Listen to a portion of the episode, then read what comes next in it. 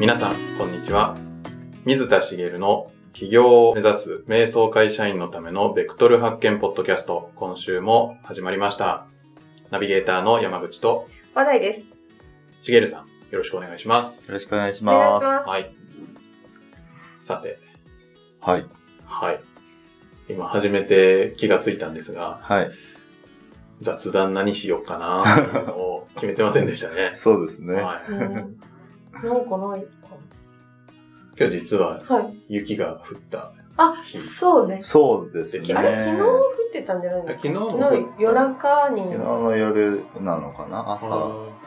本当はもっと積もるっては言ってましたよい。はね。い。うんはね今日でもあったかいし、溶け、なんか駅ちょっとこう、溶けてました。溶けたとかそうですあった今かい日は暖かいあの、私、桜の方が、なんか極寒だと思ったんですよ。い。へへ帰ーり。おーシゲールセッションの後の帰りが寒かったんで、なるおほはど。い、桜。いやー、朝寒かったです、めちゃくちめっゃ。ちゃ寒くない全然っていう感じなんですけど。おー感覚の違いですね。はい、朝から、あの、あれですね、仕事ももう朝から人と会って、っていうのを頑張りやってたからかもしれないなるほど。けど、全然、は暑い、寒いっていうのも、ね、感じ方は人それぞれですからね。い。そうですね、はいまさに、ね、なんか雪は積もらず。ちょっとでもなんか屋根の上にうっすらね。出たよ。一瞬うっすら積もってたかなーって感じでしたけどね。ええ。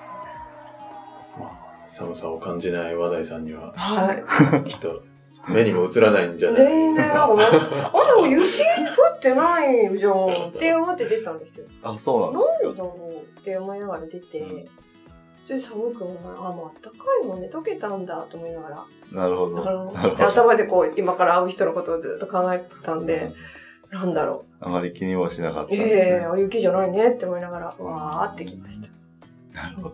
はい。そんなところで、はいはい。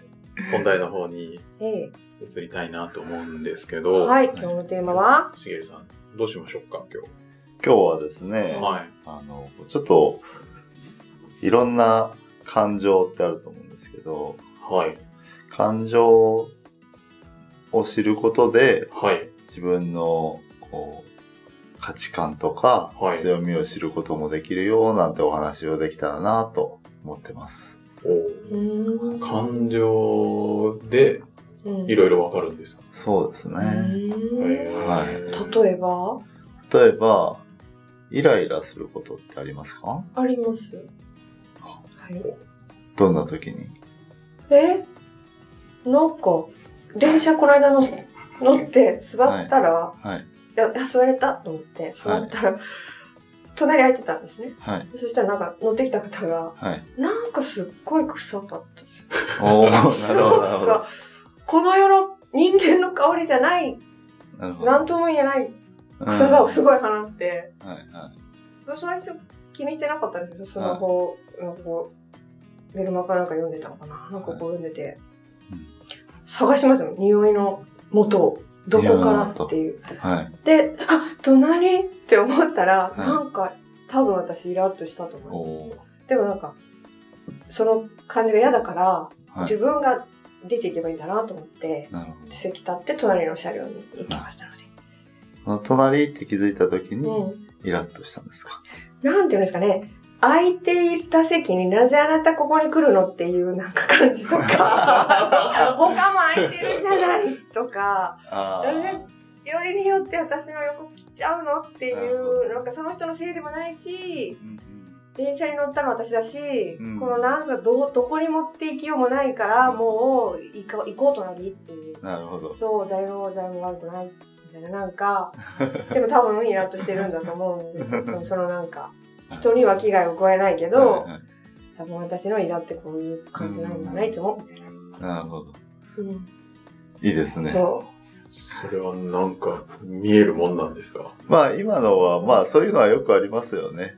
うん、よくあるなと思うんですけど、おイラッとする、もう自分に不快感を与えるものに対してイラッとするってすごい自然なことだと思うんですけど、うんその不快が何なのかっていうことだと思うんですよね。うんうん、で隣に来た方が、そのまあ匂いを放っていたってことですよね。うんそうで根本的な、えー、とイラの原因は匂いじゃないですか。うん匂いって、えまあ、匂いの話になるとまた体感覚、ね、あっていうか嗅覚の話にそうですねなってくるんですけどうんこう自分の、えー、と受け付ける匂い受け付けない匂いってあるんですよね。ううんうんん、その中で受け付けない匂いうんをその人がしていたってことですよね。そうですね、うんまさに、はいうんで、まあ、匂いの話はちょっと、えっと、私も専門家ではないので、はい詳しくはないんですけど、うん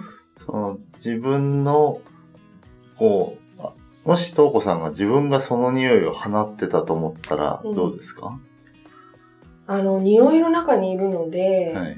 気づけないと思いますあ、気づけないと。その匂いと共に動いてるから、うんはいはいはい。もう麻痺してうんうんうんわかんないと、気づかない。はい気づいたらどうしますなんかごめんなさいって思ったえー次からどうします次からは、まあ、その原因が自分で分かんなかった時はどうしたらいいんだろうちょっと分かんないけど、うんお風呂入ってないだったら入ればうんいいかなって、うん匂いを取ろうとしますよね。はいあそうそう、うん取ろうと思いますなので、はいその匂い、うんその匂い、受け付けない匂いを、こう、取ってきてない人に対してイラッとしたわけですよね。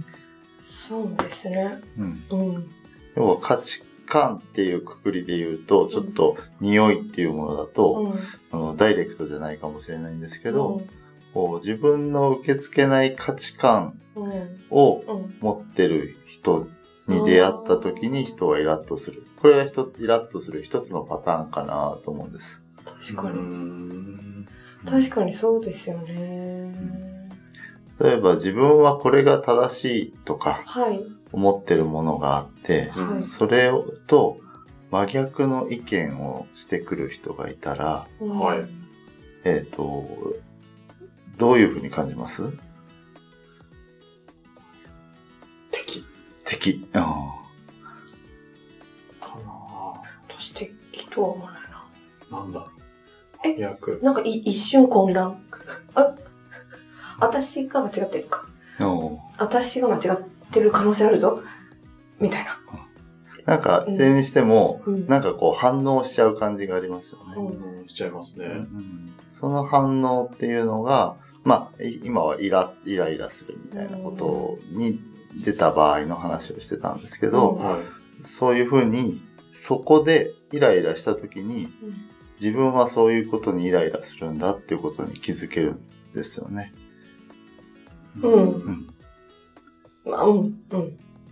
要は自分の価値観がはい。あので受け入では受け入れられないものに出会った時に、はい。あ、受け入れられない。つまり自分の価値観はこうなんだって知るっていうことなんです。あはい。あ。なるほど。自分の形っていうか、 なんか、自分の形を知るというか、そう自です分をね。知るということですね。はい。ああ、はいはいはい。昔、学生の頃なんですけど、はい。学生の頃だったかな。あのー全くこう価値観の違う、はい。こう同じサークルに入ってたはい。友達がいたんですね。はいはい。で、学科も一緒だったので仲良くしてて、その友達とは結局、えっとテニスサークルだったんですけど、はい社会人になってからもテニススクールに一緒に通ったりして仲良しだったんですけど、えーはい。もう価値観が違うので、はい。なかなかこう、ぶつかり合いもあったりして、うーんへー大変だったんですけうんど、はいあの、その、ある時もう飲み会ではい。ずっと喧嘩をしてたことがあったんですけど、 そんなキャラでしたっけしげるさん。なんか意外な一面なんですが。はもうね、い。そうなんですよ。意外と短期でこう、頑固で、えー、私は特にやっぱそういうこう自分の価値観を正しいと思い込んでたので、はい。あの人の価値観を受け取れないとあ思ってーでその時の話ははいこう、えっ、と、どこからが浮気かみたいな、どうでもいい話なんですよ。はうんい。 はい。で、相手にバレなきゃ浮気じゃないみたいなほ意見だったりとか、はいまあいろんな意見あるじゃないですか。はいあの、それはえ人によって違うのはいいと思うんですけど、う。はい。その時に、もう、それは絶対に間違ってると思うこと、ことを言ってたんです。はい。その当時の私からしたら、はい。その、相手のはい。友達、はい。 M さんが、 M さんが。 M さん、私もはい M さんですけど、 は M さんが言ってたことは、い。はい。全く受け取れなかったんですね。あだから、それは間違ってるって解き伏せるのに必死になって、あ。おもうーずーっとこうやってたわけです。はもう飲み会1時間、2時間、はい。ずーっとやってたっていうのをへーがあって、はい。で、後から振り返ると、その、まあ、自分にとってはそれが間違ってたんですけど、彼にとっては別に本気で言ってる、はい。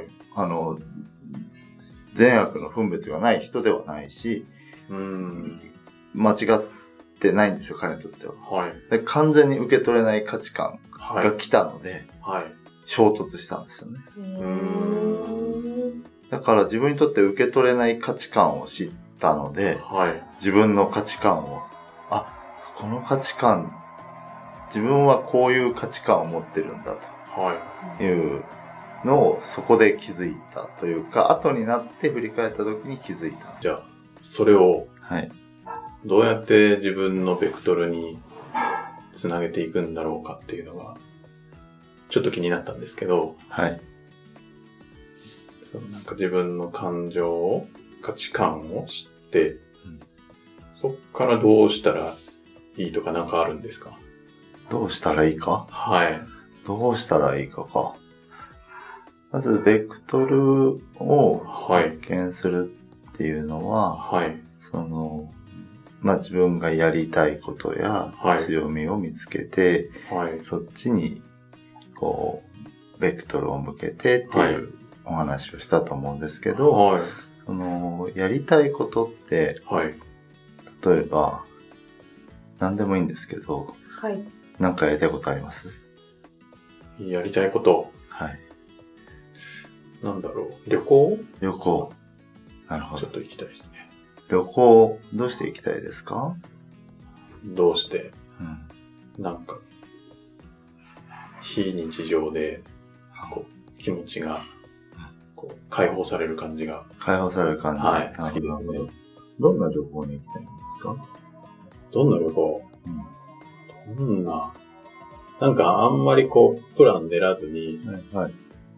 自由気ままにっていうのが好きですね。うん。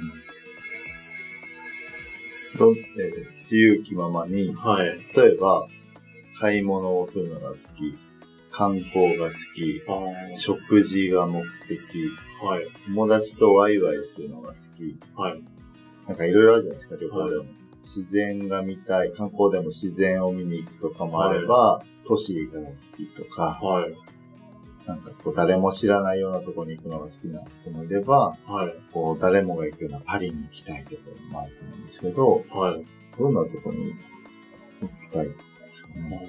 ー今は結構自然が、自然、はい。興味ありますね。自然。はい。自然を見に行く自然を見に行く。うん。どうして自然を見に行きたいんですかね。どうして、はなんでだろい。うん。う。なんか、えその綺麗な景色とかうん。はい。を見ると、うん。なんでしょうね。なんか今の普段のストレスがはい。忘れられるというか。はい。う、うんん。なんかそんな感覚そをんな感覚持てそうな気がしてます。なるほど。はい。じゃあ、非日常を味わって、そうはいいう普段のストレスがなくなるはい。そんなことをしに、こう自然を見に行く旅行をしたいなって思ってるんですね。はい。今聞かれたら、まあそういう感じですけど。はい。なるほど。これで、例えば、はい。旅行が好きだ。よし、じゃあ旅行に行こうはい。ってなって、はい。まあ旅行の場合はね、感覚に従って間違うことはないと思うんですけど、はい。こう、日常から離れて、はい。そういう場所に癒されに行こうとしてるのに、はい。えー普段暮らす東京と変わらないようなはい。都市に行って、はい。こう普段と同じサイクルではい。過ごす場所もなんとなく似たようなところで、 はい。それで、えーそういう場所に旅行に行ってはい。たら、行った場合とはい。自然豊かな、こう非日常的な空間ではい。過ごして帰ってきた場合との満足感ってどれぐらい違いますか ねいやー、全然違うと思いますね。普通の都市行ってもなんか、普通に仕事しそうですもん。あーですよはね。できちゃいますしね、は今い世界中でね。うん。そういうことなんです。 そういうこと。はい。どういうことちょっと説明不足ですよね。はあのー自分の行きたい旅行が行きたいい。はい。とかってなって、はいじゃあ旅行をすればいいんだって言ってもいろんなことがあるわけですよね。はい。そこに隠されている価値価値観、旅行に対して、はい。こう、非日常を味わいたいっていうのがはい。山口さんが持ってる価値観はい。ってことですよね。は旅行に対して価値を感じるところい。はい。ってことですよね。はそこがブレちゃうと、旅行っていうキーワードに引っ張られて、い。はい。本来のベクトルじゃない方向に行く可能性があるんですね。ああ、その、旅行に行ったとしても、嬉しくない旅行をしちゃうそうです。かもしれない。はい。なるほど。で、こう職業っていうはいとすごいわかりやすいなと思うんですけど、はい。例えば、えー漫画をが好きっていう人が、はい。漫画を読むのが好きで、はい。書くのが好きじゃないのに、はい。俺漫画が好きだから漫画家になろうと思って、はい。一生懸命書いて、はい。例えば絵が上手くて描けちゃったと。はい。でも書くのはめちゃめちゃ苦痛だと。はい。なんで俺漫画が好きなのになんでこんな苦しいんだろう。いやいや、好きだったら読むことでしょ。おでう、ん完全にこれ、か価値観を置いてる場所違うんですよね。なるほど。読むのが好きだったら、いでそれを職業にするとすると、うんはい例えば、えっ、と、ある編集者さん、要は漫画家さんが書いたものをチェックする人だったら、は一番に読める生原稿を読める楽しさとかもあるかもしれないし、あるいは、こう、まあ今だったらいろんなこう漫画を批評する人もいるかもしれないし、はい。こう読むことを知る楽しみとかもできるかもしれない。はい。けれども、読むのが好きだったのに、漫画が好きだから漫画家になる。でこれって違うと思うんですよね。はい。だから、ベクトルを定めるときに、はい。自分の価値観とブレてたら、はい別の方向に行ってしまう可能性がある。ので、そういう、こう例えば、今お話ししたイライラするはい。ことから自分の価値をし、価値観を知って、はい。ベクトルが、を定めやすくしていく。あということにつながっていきます。うんまあ、ぶらさないチェックにもなる。そのためのなんかヒントみたいなのが、そういう価値観であり、その、例えばイライラしちゃったらできること。はい。が、そういう自分のベクトルを確認するヒントになる。そうですね。はい。なる確かにそうですね。ただ旅に行けばいいというものではないし、うん。そもそも自分の感情とか、その自分のことを知っているっていうのがあって、んまあじゃあ旅はどんなのがしたいのっていうふうにうんなったりもするっていうはい感じで使えばいいんでしょうか。 自自分については。そうですね。自自分が、そういうところに、えーこういうところにイライラするんだ。あ、自分はこんな風に、はい。ところにうん価値観を、重きを置いてる価値観があるんだ。うん。あ、これって自分の中で大事にしてるなってものがあったら、はい。それをやっぱり活かせる方向うん。にベクトルを向けた方がいいですよね。うん。うん。うん。何かやろうとした時に、その価値観をチェックする。はい。うん漫画を読むのが好きだった。はうい。ん俺は書くのは好きじゃねえよと。はい。でも書けちゃう。だけど違うんだ。うんなるほど。。下手くそだったら大丈夫なんです けど なるほど。その時はかけちゃう方が不幸。そうなんでそうですす。才ね能があることはい。と、こう、価値観、自分が価値を置くものってイコールじゃないので、はうん、かけてしまった時にそっちに進むと、うん。できるのに苦しい人になりい。かなねないでるす。ほど。うん。はい。じゃあその辺は、ちゃんと自分の価値観をはい。知って、はい。チェックしましょうとはい。いう、そんな感じでしょうか。そうですね。ははいい。じゃあ、そろそろお時間もいい感じなので、終わりたいと思います。はい。はい。で、最後にお知らせなんですけれども、はい。企業を目指す瞑想会社員のためのベクトル発見ポッドキャストでは、皆様からのご質問を募集しております。はい。えー企業ややりたいこと探しのお悩みなどを、しげるさんにお答えいただきますので、どしどしお寄せください。はい。はい。概要のところに質問フォームがございますので、そちらからお願いします。はい。はい。それでは今週はここまでとなります。しげるさん、ありがとうございました。ありがとうございまあしりがとうたご。ざいました。